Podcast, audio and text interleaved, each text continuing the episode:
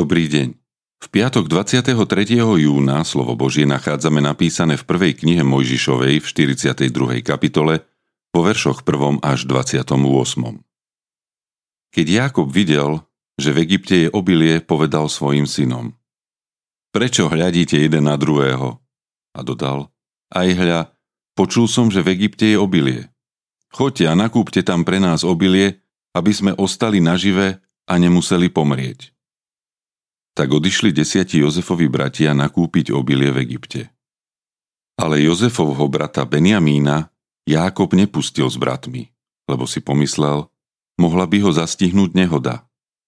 Izraelovi synovia prišli nakúpiť obilia spolu s inými, čo tam prichádzali. V Kanáne bol totiž hlad. Vtedy bol Jozef vládcom v krajine, predával obilie všetkému ľudu v krajine.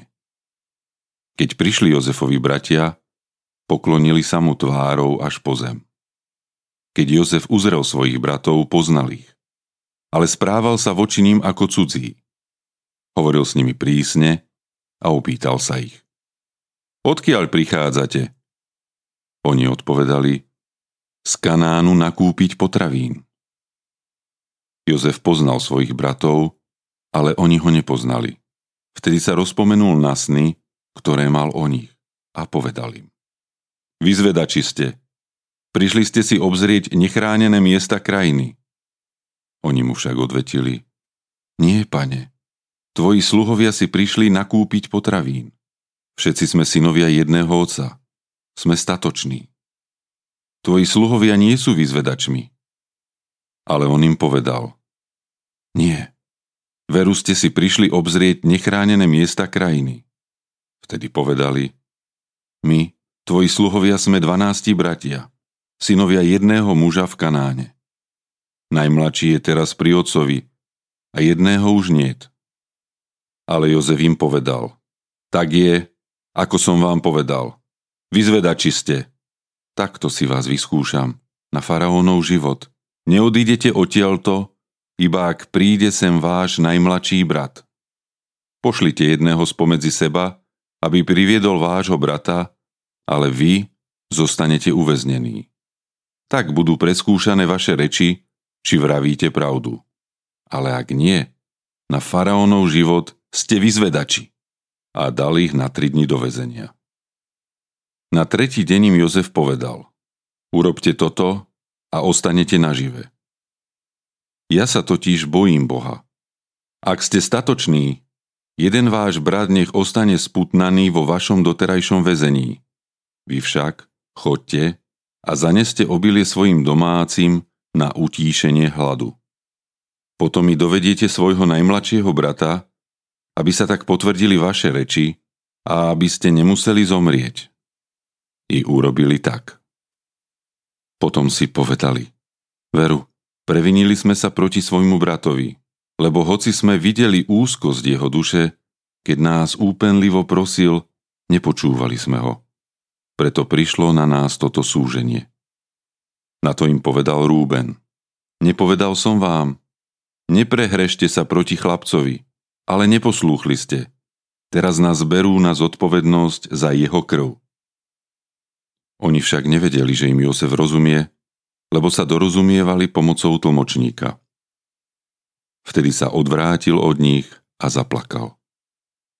Potom sa obrátil k ním a zhováral sa s nimi.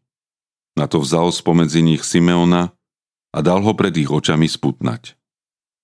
Na to Jozef rozkázal, aby im naplnili vrecia obilím. Peniaze, aby vrátili každému do jeho vreca a aby im dali stravu na cestu. A urobili tak. Naložili si obilie na osly a odišli odtiaľ.